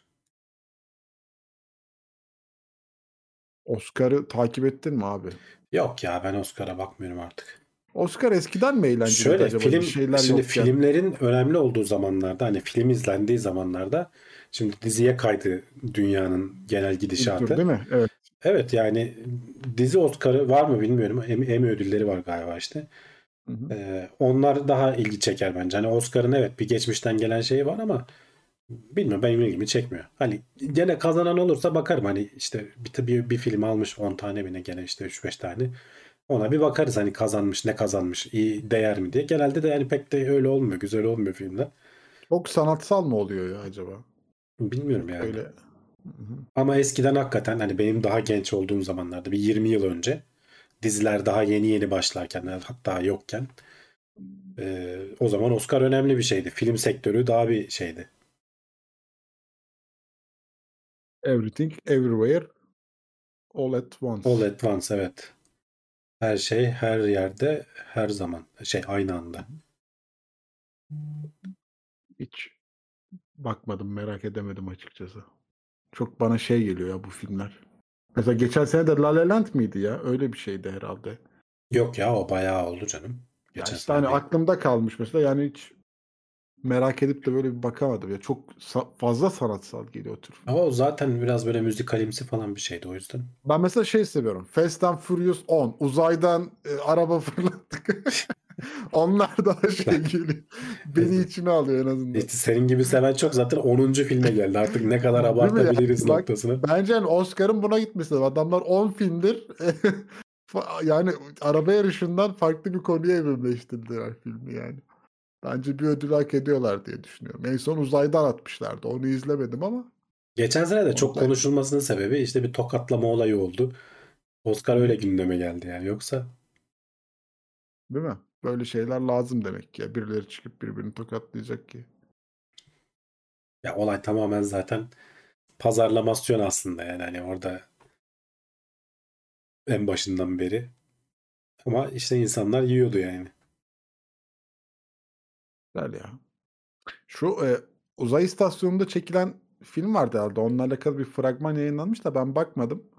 Çok Rusların filmi etkili mi? değil ki. Ha, herhalde çok etkili değil ki gündem de olmadı. Sadece işte Ya, hani tabii canım ne olacak uzayda ne çekilen yani. filmin fragmanı Yani uzayda yayınlandı diye çekilmesine çok da gerek yok ki. Mesela Apollo 13'ü izle. Adamlar uzay bütün uzay sahnelerini işte o uçaklarla uçaklarla falan bir şekilde çektiler işte yani.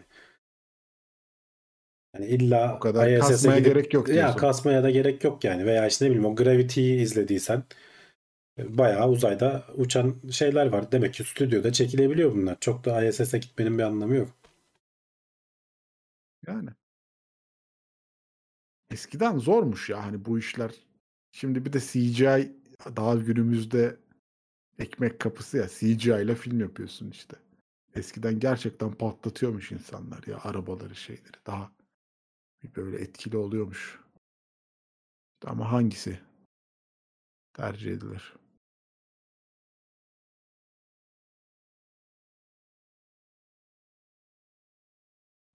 Zaman Ay'a inmediler mi diyorsun abi? Hayır öyle bir şey demiyorum tabii ki. o nereden çıktı? Şey var ya işte o e, Ma- Scorsese işte şeyde çekti bunu diye derler. Ay Ay'a gidilmedi komplo teorisyenleri Stüdyoda çektiler. stüdyoda çekti derler. Bin tane de örnek bulurlar. Yok işte ayda bayrak dalgalanıyor. Yok gölgesi şöyle. işte tozlar uçuşuyor bilmem ne falan Hı filan. hı. Halbuki hep şeyi göz ardı ediyorlar. Ulan yani Ruslar falan da var. Amerika böyle bir numara çekse ertesi gün bulur Ruslar onu ve dünyaya seni borazan ederler yani. Maymun ederler. Bana şey Kaldı çok ki şimdi ban- gerçekten gidiyor. Çinlisi gidiyor artık hani Hintlisi Hmm. gidiyor. Herkes gidiyor.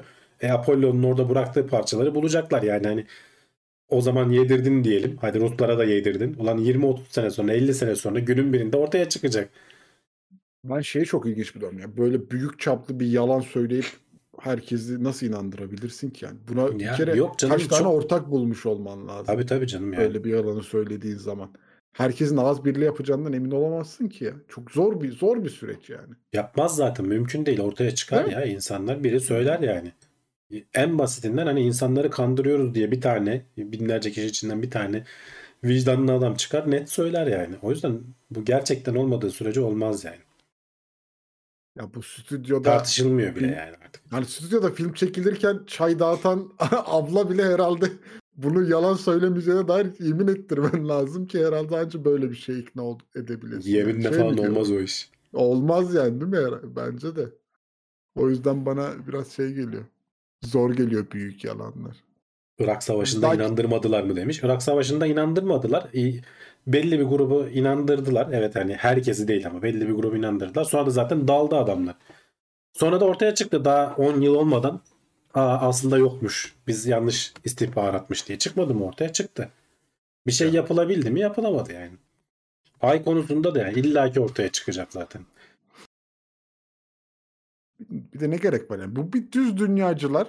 Bir de bunlar ya. Bence pek kendilerini farklı bir oluşumda hayal ediyorlar. Evet, evet. Hmm, Murat Bulat 35 aydır üyemiş Teknoseyir Plus grubuna gelmiş. Teşekkür ederim desteği için. Atlamadık herhalde kimseyi değil mi bugün? Ay'a gönderiyoruz deseler gider misin? Giderim tabii ya. Niye gitmeyeyim? Yani Yukarıda da Cemo, Cem Oğuz gelmiş. O da 37 aydır üyeymiş. Ona da teşekkür ederim. Atlamayalım. Te- teşekkürler. desteğini. Sağ olsun. Gözümüzden kaçmış. Ay'a değil yani ISS'e gönderiyoruz deseler ya da işte şu balonla çıkaracağız deseler ben ona da razıyım ya. Değişiklik olmuş olur görürüz yani bir şeyler. Bir gezer geliriz diyorsun ya. Evet. Ondan Bak Ay'a, havalandırması Ay'a falan da gönderilecek işte şey bu hatırlarsan ben ara ara söylüyorum Everyday Astronaut diye bir kanal var YouTube kanalı. Onun e, sahibi Ay'a gidecekler arasında seçildi işte. Oradan bir sürü yayın güzel- yapacak. Güzel olacak o. Evet. Bu arada onun geçen bir videosunu izledim. E, roket motoru nasıl ateşlenir diye bayağı ayrıntılı teknik bir video. Bir, bir saati geçen bir video. Yani roket motorunun çalıştırılması öyle bir acayip ayrıntılı bir şey ki. Yok mu? Ate- Kırmızı bir tuş yok mu böyle basıp hadi ateş Tamam kırmızı tuşa basıyorsun da işte o, o, Basıyor o mu? orada Ha. yaşanan e, şeyler çok ayrıntılı ve çok zor bir iş.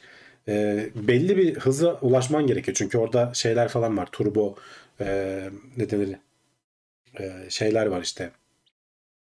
Yakıtı sıkıştıran Pompalar Türbinler var, tu- turbo pompalar var. Onların Tamam. belli bir hıza gelmesi gerekiyor. Onun için belli önceden belli şeyleri ateşlemen gerekiyor falan. Hani orada bir sürü denge işin içerisine giriyor. Adam dediğim gibi bir saatte anlatmış. Bir kere tutturduktan sonra gerisi kolay. Hani akıyor gidiyor alet. Ama o hızlanırken ve yavaşlarken ki kısım çok kritik. O yüzden roket motorları böyle yüzlerce saat, binlerce saat kafa yoruluyor üzerinde de öyle çalışıyor. Yo, yani Everyday Astronaut'un ben şeye çok hoşuma gitti. Mesela adam hani emek verdiği bir iş yaptı bugüne kadar ve ona karşılık olarak şimdi Tabii canım. gerçekten Ama Bir adam uzay- yani bak roket motoru yani. nasıl çalışır anlattı. Gene bir, bir buçuk saatlik video. Roket motorlarının işte o yanarken o kendine niye zarar vermediğini anlattığı bir video var gene. O da bir saat falan. O arkasındaki bir konisi var ya. Niye o erimiyor Hı hı. falan. Onun yöntemleri var bir sürü. Onları anlattı. En son anlattığı bir videoda işte nasıl ateşlendiğini anlattı. O şeyi tek tek. Ee, ve hani kaynaklarını falan da bulup bayağı hakikaten mühendislik kaynaklarını buluyor.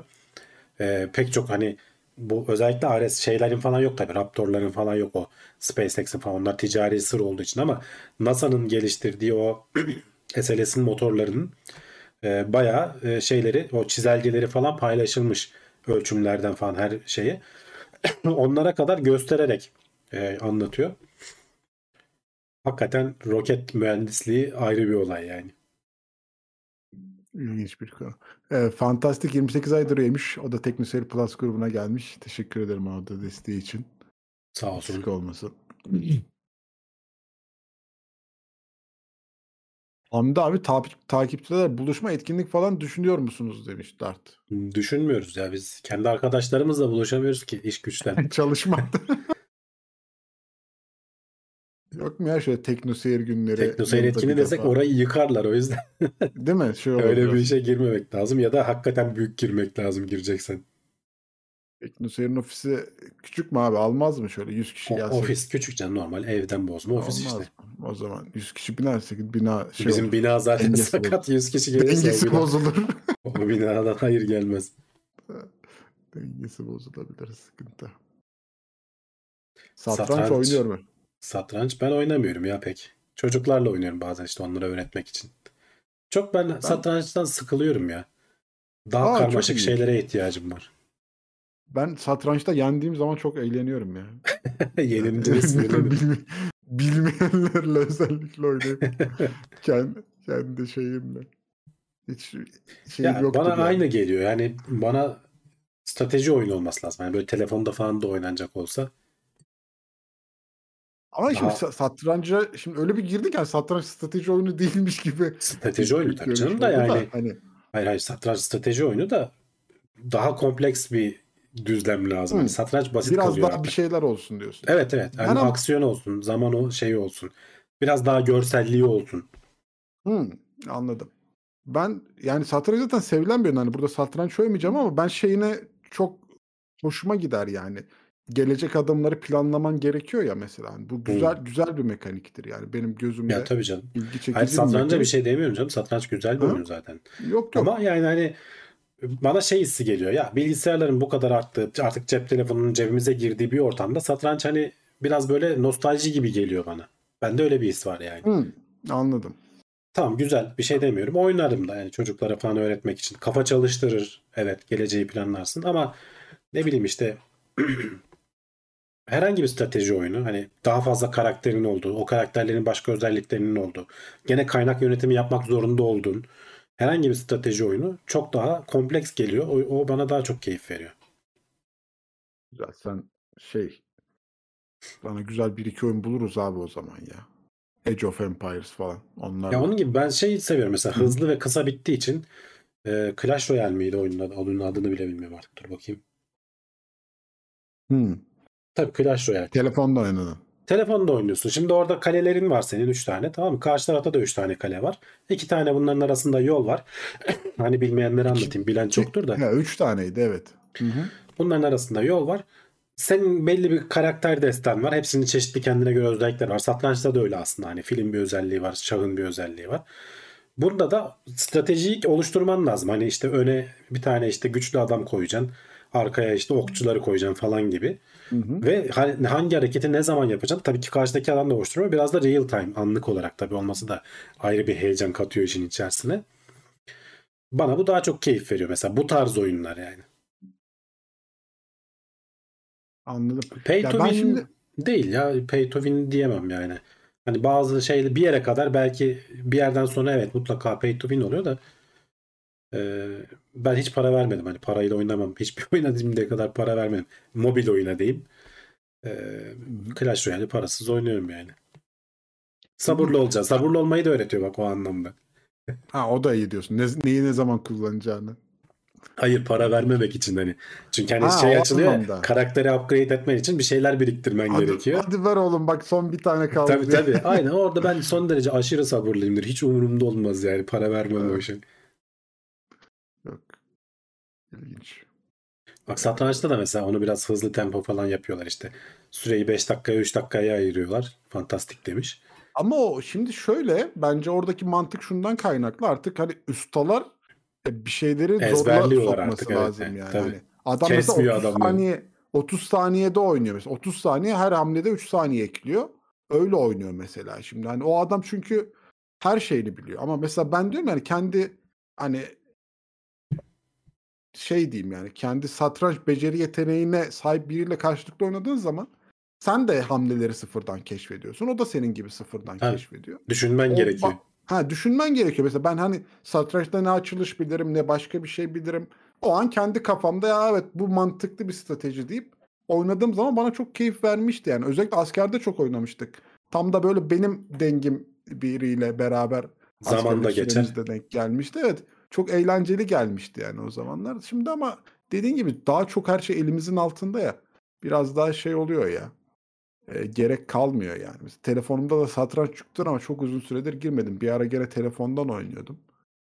E, o da ilginç. Mesela bak Rubik Küps ona da değinecektim. Mesela Rubik Küps de ilk çıktığı zaman işte insanlar bunu çok zor, çok uzun zamanda çözecek dediler. Şimdi işte tekrar adamlar işte 5 saniyede Rubik Küps çözüyoruz diye yarışıyorlar yani birbirleriyle hızlı manada. Onu da geliştirmek için işte 4'e 4, 5'e 5 farklı farklı kombinasyonlarını çıkarıyorlar mesela. Bak YouTube Mutlu demiş ki Supercell'de çalıştım ben. Ee, Clash of Clans herhalde hesabını aç, o zaman açmıştım. İşe ilk başladığımda 10 sene oldu hala fullleyemedim diyor. Ben de bak Clash Royale'i senelerdir oynuyorum. Hala da fulllemiyorum. Zaten arada yeni karakterler de ekliyorlar hani. Çünkü adam da sonuçta para kazanacak oradan. Ee, ona takmayacaksın kafayı. Sen kendi desteni oluştur. Onları arttırmaya çalıştır. Ha çok da hoşuna gidiyorsa para da ver. Ona da bir şey demiyorum ben. Ama mesela şey gibi numaralar çekiyorlar bak. Orada çünkü bu tarz böyle strateji oyunları da sütten çıkmış ak kaşık değil. Adamların seni sağmak için yöntemleri var. Şimdi ağır arda kazandırıyor sana tamam? Bunu ben çok net gözlemleyebiliyorum. Öyle rakipler matchmaking deniyor ya öyle rakipler veriyor ki sana herifleri keriz gibi böyle tokatlıyorsun tokatlıyorsun böyle ağır arda 4-5 el kazanıyorsun. Oo güzel gidiyorum diyorsun. Lan sonra Ya bir vermeye oyunları- başlıyor sana rakipleri. Ağır darda böyle al öyle al böyle şeklinde. 5 tane 6 tane yen, yenildiği zaman hırs yapıp paraya basman gerekiyor işte. Çünkü seni Evet. upgrade'e yönlendiriyor. İşte onu Klasik oyun taktik. Klasik oyun numarası Para- evet yani. Ya önce seni e, ba- şey yapıyor, bağımlı yapıyor. Sonra elinden şekeri alınca sen böyle atlıyorsun ona. İşte onu yemeyeceksin. Ben öyle durumda kapatıyorum oyunu. İki gün sonra gene oynuyorum. Belli bir seviyede kalıyorsun yani hani şeyde. Ama sonuçta düzgün bir karakter rakip geldiği zaman karşına bazen öyle şeyler oluyor ki çok ilginç stratejiler bulunabiliyor. Hiç benim aklıma gelmeyen. İnsanlar da hani karşıdaki bir insanla oynadığın için hakikaten çok değişik stratejiler bulabiliyorlar. Oralar hep ilginç. Evet. Hoş. Ömer Gül demiş mesela Ankara Yüksek Hızlı Tren Garı'nda turnuva varmış herhalde şey satranç turnuvası da. Bir bakayım ona teşekkür ederim hatırlattığın için. Belki burada ilgisini çeken arkadaşlar varsa da biz de duyurmuş olalım. Hafta sonu. İlginç olabilir. Ben son zamanlarda çok fazla e, Minecraft'ta sardım. Niye bilmiyorum.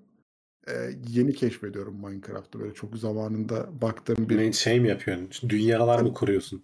Yok, dünyalar kurması değil de ben hani oyunu oynamasından daha çok e, Minecraft'ın kültürü çok hoşuma gitmeye başladı nedense bir anda. Çünkü her seferinde herkese farklı bir dünya veriyor ya.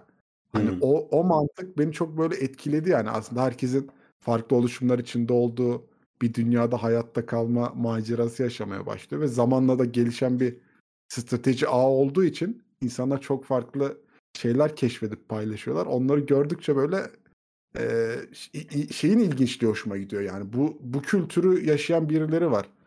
E, o hoşuma gidiyor. Bir de işte bunlarda da mesela şeyler var son zamanlarda speedrunları falan var.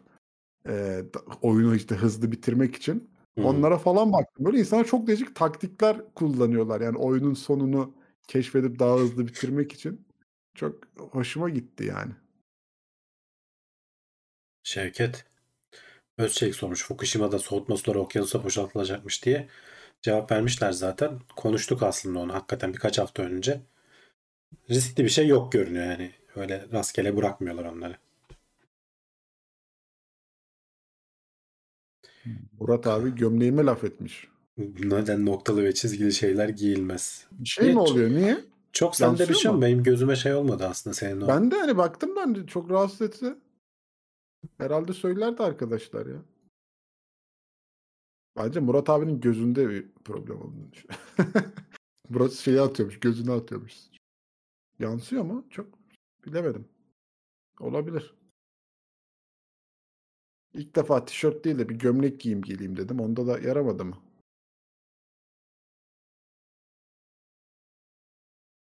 Yaka kısmı tuhaf mı duruyor? O benim yamuk duruşumdan ya. Volkan Yamuk. Ben yamuğum yani. Gömlek güzel. Var mı Warzone diyorlar. Oynayacak mısınız bugün? Bugün değil yarın bekleriz. Ee, benim Twitch kanalıma Zisegnet adıyla bulabilirsiniz. Buradan hatırlatmış olayım tekrar. Hala takip etmeyen ve sevenler varsa.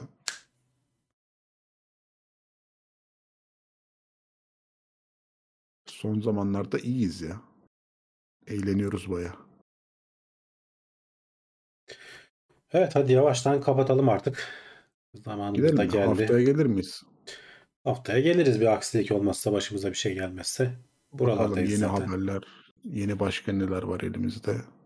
Ee, gene aynı saatte e, buluşuruz. Bir aksilik olmazsa diyelim.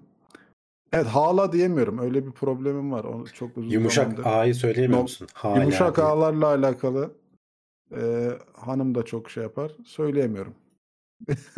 Ağzıma oturmuyor maalesef. Tamam. Hadi gidiyoruz. Dur İyi arkadan geceler. sevdiğim bir kitap söyler misin demişler. Arkadan değil de yanımda var bak.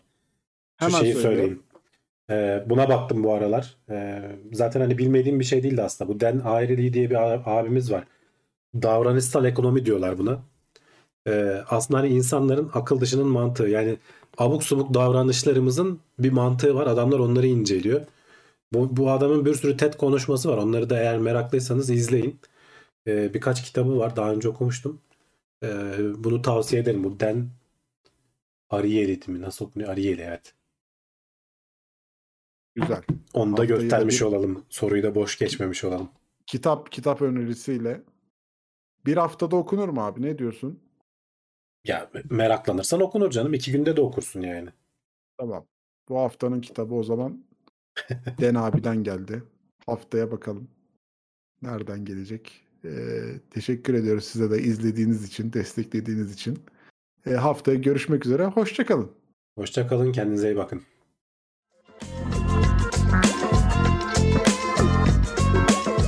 Tailwords teknoloji ve bilim notlarını sundu.